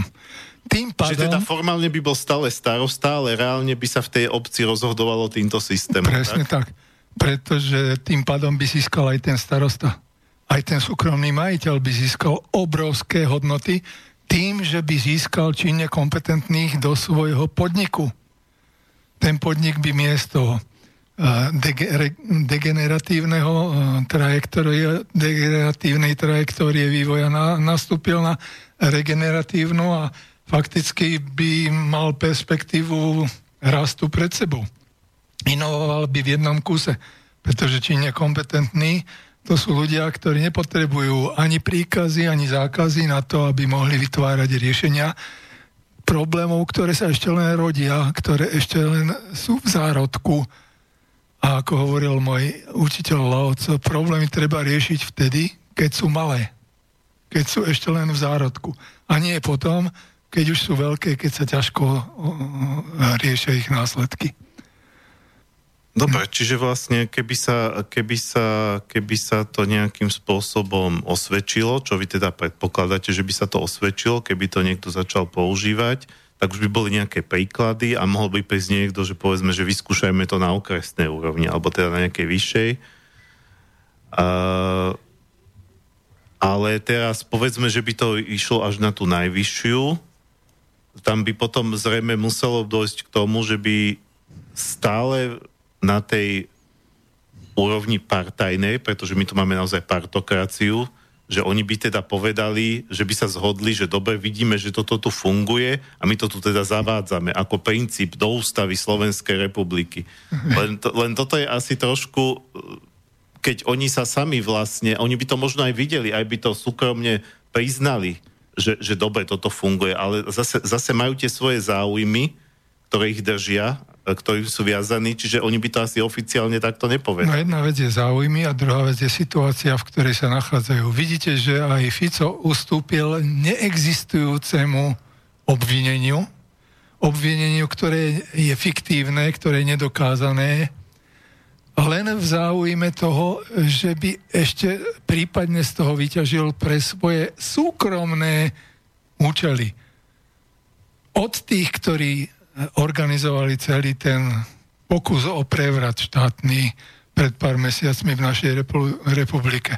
Čiže aj tí stranici sú schopní ustúpiť z princípu formálnej kompetencie, pokiaľ z toho získavajú a keď získajú nielen e, formálnu e, nejakú pozíciu, ale aj naozaj e, výkonovú pozíciu, tak myslím si, že budú mať o mnoho väčšiu motiváciu, pretože začne fungovať štát tak, ako má fungovať a nebudú organizovať prevraty ľudia, ktorí do toho nemajú čo hovoriť. No neviem, či ich zaujíma, aby štát fungoval tak, ako má fungovať. No tak potom e, jediné riešenie je doviesť to do dokonalosti a zničiť ten štát aj seba samých. A mm, nakoniec tí, ktorí ostanú a prežijú tú katastrofu toho Armagedonu globálneho, tak tí znovu prídu k, tomuto, či, k tomu, čo tí aboriginci. Že začnú sa chovať ako rozumné bytosti schopné e, nájsť konsenzus a záujem celku preferovať pred záujmami jednotlivca. E, keď sa, keď sa, e, vy ste hovorili, že by sa to dalo vyskúšať aj na globálnej úrovni, nielen teda na úrovni slovenskej. Aha. To je potom by znamenalo, že by, že by musel, mus, musel vzniknúť niečo ako nechcem povedať rovno, že svetový štát, ale a, akým spôsobom, lebo to svetové spoločenstvo síce formálne existuje, akože máme tu nejakú, nejakú OSN, ktorá v podstate nič nerieši. Hey. Eh, ktorá rieši to, čo im prikážu zase len tí uh, mocní v zákulisí, ktorí nakoniec nemajú záujem o to, aby fungoval OSN, pretože oni ho riadia a nie OSN. OSN potrebujú iba ako fikciu, OSN potrebujú ako zástierku, ako masku, za, ktorú sa skrý, za ktorou sa skrýva tá ich svetovláda a túžba ovládnuť celý svet. Takže toto treba nahradiť nekompetentnou organizáciou, ktorá bude fungovať v záujme človeka a je to vyriešené. A nemusíme mm, sa zabíjať, nemusíme ničiť všetko, čo je ešte schopné života a môžeme prejsť na trajektóriu regenerácie druhu alebo vzniku druhu homo sapiens. No, e, pokiaľ by toto ale e, malo, malo e, fungovať a presadiť sa, tak predpokladám, že tak či tak, aj keď teda vy hovoríte, že demokracia nie, by, že ne, nemuseli by o tom, povedzme, že ľudia rozhodnúť v nejakom referende, že chceme, chceme činnú kompetenciu, ale minimálne by musel byť nejaký v spoločnosti nejaký verejný súhlas, pretože keby s tým systémom tej činnej kompetencie väčšina ľudí nesúhlasila, tak by sa to asi ťažko presadzovalo. No, e, činná kompetencia, e, teda väčšina o činnej kompetencii nič nevie, takže o tom nemôže ani rozhodovať. A ak chcú o tom rozhodovať, tak musia rozhodovať činne kompetentní. Čiže tí, ktorí Ale vedia... Sa, sa bavíme o tom, že, že ako by to mohlo začať... Samozrejme, teraz hypoteticky sa stále bavíme o nejakej vízii, že ako by to mohlo začať fungovať vo svete, kde väčšina ľudí by s tým systémom vlastne nesúhlasila, lebo by, lebo by mala dojem, že im niekto chce zobrať ich hlasovacie práva a že je to vlastne proti ľuďom, pretože že sa to teda berie ako, že je to vlastne nedemokratické a to si viem predstaviť aj tú antipropagandu, Áno. ktorá by sa proti tomu spustila. Presne, tá antipropaganda je z zákulisia e, taká, že ukradnúť im práva hlasovacie, ale pritom v skutočnosti oni žiadne práva hlasovacie nemajú. Tie ich hlasovacie práva sú v momente volieb ukradnuté práve tými formálnymi štruktúrami stranickými a zákulisnými oligarchickými. Čiže de facto si len ľudia musia uvedomiť, že žiadne demokratické práva oni v skutočnosti nemajú a všetky sú nahradzované právami tých, ktorí sa hrajú na reprezentantov, zastupcov verejnosti, ale v skutočnosti zastupujú tú skrytú moc v zákulisí, ktorá ich ovláda. Takže môžu si zvoliť buď pokračovať v tejto hre na demokraciu, alebo sa môžu zúčastniť procesu či nekompetentných, či už tým, že sa pozrú na to, ako to robí, alebo tým, že sami sa zúčastnia prvýkrát v živote budú môcť predložiť svoje riešenie na ktorejkoľvek úrovni, ak si na to budú trúfať. A ukáže sa vo verejnej oponentúre, či blafujú, alebo skutočne majú na to. Každý, každý jeden. To je výzva pre všetkých. Nemusia už len v putike alebo na záchode rozprávať, akí sú najlepší na svete. Môžu to ukázať aj prakticky. Činnou kompetenciou. Tá verejná oponentúra, e, to je možno bod, ktorý sme doteraz malo rozviedli. Teda vlastne vy hovoríte, že by to nemalo byť teda len tak, že oni sa zídu a začnú hneď rovno, lebo že treba to vlastne tako celé rozobrať, všetky tie riešenia, ktoré sú navrhované. Ale ja som vám vlastne tú otázku aj, aj predtým dával, ale skúsim takto zopakovať, že, že, že čo keď vlastne tá verejná oponentúra bude, bude na neadekvátnej úrovni z toho dôvodu, že by, sa, že by sa práve tým, že to dáva možnosť prihlásiť sa komukolvek, kto má e, riešenie a určite sa nájde dosť takých, ktorí si len myslia, že majú riešenie a pritom je to hlúposť. Aha. A čo keď tí, ktorí budú mať to hlúpe riešenie, čiže nevedia o tom potom ani diskutovať, budú v prevahe, lebo tých sa prihlási 100 a, a tak, takých tých naozaj kompetentných sa prihlásia dvaja a teraz tých 100 tam začne vlastne úplne neodborne a od veci e, diskutovať a bude to vytvárať dojem, že oni majú pravdu. No práve v činnej kompetencii stačí len jeden jediný, keď tam tomu bude rozumieť, aby on postupne eliminoval všetkých tých, ktorí tomu nerozumejú a ukázal to aj tej širokej verejnosti. tak aby tomu aj široká verejnosť porozumela, že čo je za tými zdanlivo revolučnými alebo správnymi riešeniami v skutočnosti skryté. Čiže stačí len otvoriť tú súťaž činne kompetentným, tak sa dá e, zrušiť e, zdanie správnosti na základe väčšinového rozhodovania, ktoré je riadené nie výkonom, ale jednoducho tou väčšinou. Takže môže on kľudne postupne rad radom jeden za druhým vylúčovať všetky problémy alebo všetky riešenia, ktoré obsahujú uh, fiktívne riešenia alebo um, skryté problémy, ktoré um, sa ukážu až po začatí realizácie, ale veď my vieme, že experimenty môžu začínať aj myšlienkovým. Oni vždy najlepšie prvej etape experimentu je myšlienkový experiment a až na základe výberu myšlienkových experimentov sa prechádza k praktickej aplikácii na modeloch a potom na skutočnosti. Čiže mm, nerozhoduje sa veľmi mm, skokovo a rýchle, rozhoduje sa na základe postupnosti, ktorá zodpovedá skutočným vedeckým poznatkom danej doby, daného vývoja etapy spoločnosti. Čiže tam už nehrajú veľkú úlohu nejaké masové psychózy a všelijaké manipulácie, ktoré je možné uplatniť v podmienkach formálnej kompetencie. Dobre, ale keby sme zobrali taký ten naozaj, že extrémny prípad, čo predpokladám, že by nenastal, ale možno, že aj áno, že, že povedzme by sa e, z tých, že by z tých 100 by bol naozaj jeden, čo tomu reálne rozumie, a 99 by sa len prihlásilo a dokonca by možno boli medzi sebou dohodnutí. Mm-hmm. Lebo by, ich, lebo by ich podplatila nejaká, nejaká, e, nejaká skupina, veľko, nejaký nadnárodný kapitál. Hej. Áno tak e, on by mohol mať úžasné argumenty, on by mohol usvedčiť z toho, že kecajú, ale oni by mu tie hlasy aj tak nepridelili v tom Áno, hlasovaní. Ale on môže urobiť aj prognozu toho vývoja, keď sa zrealizuje ten projekt, ktorý tá 99% väčšina presadí. A povie im, aké nebezpečia z toho vyplývajú a aké budú dôsledky.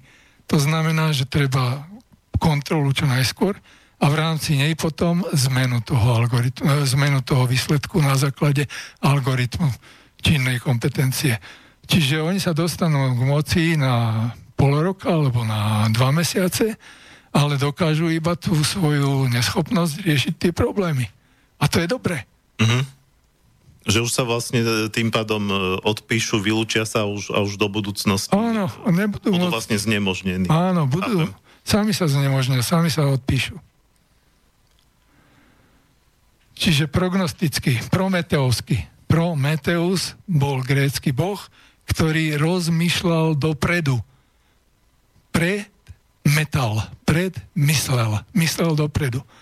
Prometeovsky treba ísť na vec, lebo ak poznáte zákonitosť, tak viete predvídať budúcnosť prečítajte si moje dva roky na, a potom a dočítate sa to, čo sa stalo 20 až 30 rokov potom. A to som písal mnoho z tých textov ešte pred 89. Uh-huh. Uh, hovorili ste, že, že ten riešiteľ práve aj v rámci toho, aby bolo spätne uh, ukontrolovateľné, či, či, či naozaj rozumie tomu, čo robí, že by, že by mal mať teda tie jasné, jasné akoby ciele, ktoré by sa dali jasne zadefinovať, že by povedal, povedzme, že keď sa e, príjme moje riešenie, tak e, ja neviem, o mesiac, o dva, o tri budú takéto výstupy. Presne. Ale a, ako by sa, e, dajú sa podľa vás, viem si to predstaviť, povedzme, keď by niekto tam, stále ma napadá to zdravotníctvo, neviem prečo, lebo určite, ale dobre, tam môžeme zostať pri tom príklade, že povedzme, niekto by tam chcel uh, zefektívny systém zdravotníctva, tak by ja neviem, čo povedal, že že, že, že do troch mesiacov bude, bude toľko a toľko viac povedzme, peňazí v systéme alebo niečo. Čiže tam sa to dá možno kvantifikovať nejakým spôsobom, alebo budú nejaké, ale ako by sa to dalo v prípade proste, lebo tu sa bavíme o niečo špecializovanom, ale vy ste hovorili, že takto by napríklad mohol fungovať aj prezident a prezident nie je špecialista, to je človek, ktorý je vlastne istým spôsobom reprezentuje štát, No a podiela a, sa na jeho no, riadení globál, čo, na no. vrcholovej politickej štruktúre. To nie je len reprezentant. On sa podiela na riadení a spolu riadi s parlamentom a s výkonnou mocou, aj zákonodárnou mocou tento štát. Podľa toho, ako vyzerá prezident, tak vyzerá aj štát. To vidíme dnes je to mafiánsky štát na čele s mafiánom. Mm-hmm. No, len to Ktorý si to či, ani či, neuvedomuje, ale priznáva sa k tomu. Či by podľa vás ten prezident mohol tiež nejakým spôsobom si zadefinovať také veci, kde by to bolo neodškriepiteľné, že slúbil si do troch mesiacov tvojho nástupu do prezidentského úradu, že toto sa stane a nestalo sa. Tak. Ale dá sa, dalo by sa to úplne akože konkrétne aj v Áno, tomto prípade? samozrejme, lebo každý, kto sa vyzná v tej problematike, čo môže, čo musí a čo by mal urobiť, alebo nesmie a nemôže a nemohol urobiť ten prezident, tak ten vie všetko, čo môže a musí naplánovať takým spôsobom a postupom, aby celé to volebné obdobie vyznelo v ten prospech toho jeho programu, ktorý on ponúkne tým občanom, ale v každej etape bola kontrolovateľnosť pretože ako náhle je nekontrolovateľný počas celého obdobia, už to je podozrivé. On musí byť kontrolovateľný v každom kroku, v každom jednom kroku. Nie len uh, v záverečnom vyhodnotení alebo v sumarizácii. Uh-huh. Dobre, no e, blížime sa pomaličky e, k záveru. Ja by som možno teda mm, len, len na záver teda e, nejako ako by sme to uzavreli. No asi najlepšie tým, ako ste hovorili, že e, keď toto niek- e, niekoho inšpiruje a chcel by to aplikovať, či už povedzme v rámci svojej obce, alebo v rámci podniku, nejaké, podniku alebo možno, neviem, aj nejakého susedstva, možno v rámci spoločenstva vlastníkov bytov Aj. alebo čokoľvek, záhradkári, no, taký, no, onaký, no. všelijaký. Hej, alebo presne, že nejakého klubu, no. aj voľnočasového, lebo bavíme sa tu o tom, že keby, keby sa to začalo aplikovať, tak potom by sme videli, že či, či to je na niečo dobré alebo nie hm. a, a tým pádom by sa to mohlo začať niekde posúvať, tak e, predpokladám, že, že keď sme keď ste teda niekoho dneska inšpirovali, že by sa vám mal ozvať, čiže keby ste povedali kontakt, kde sa vám môže ozvať? Hej, moje e-mailové číslo obsahuje aj môj mobil, takže IEM ako Juraj Michalek, malé IEM a nasleduje to mobilné číslo 0908 777 822 zavínať gmail.com tak máte kontakt na mňa a pokiaľ budem zdravý a schopný, pomôžem pri realizácii. Nemám záujem o diskuziu alebo špiritizovanie, filozofovanie na tému, aké možnosti alebo nemožnosti a problémy a neproblémy sú. Treba to vyskúšať, treba to aplikovať a overiť v praxi. Dobre, čiže myslím, že týmto by sme to mohli uh, uzavrieť. Uh, posledná skladba bude od nemeckej formácie so starogermanským názvom Duivelspak. Oni vlastne spievajú v starogermanštine, teda v jazyku starých vikingov. Skladba sa volá Voluspa. A ja sa teda s vami pred pesničkou lučím, e, želám krásny víkend, lučím sa aj s vami, pán Michalek, ďakujem, že ste prijali pozvanie do štúdia. Myslím si, že po týchto dvoch reláciách e, to tým ľuďom, ktorí počúvali aj tú prvú, aj túto druhú, by to malo byť jasné. No, dúfam, zamyslite sa nad tým. Máte jedinú možnosť. Buď zomrieť vo formálnej kompetencii a to bude veľmi tvrdé, alebo sa znovu zrodiť v činnej kompetencii a to bude zaujímavé a myslím si, že aj krásne. Zdravím všetkých, dovidenia. A od mixažného pultu sa lúči Martin Bavolár. Krásny piatok a ešte krajší víkend prajem.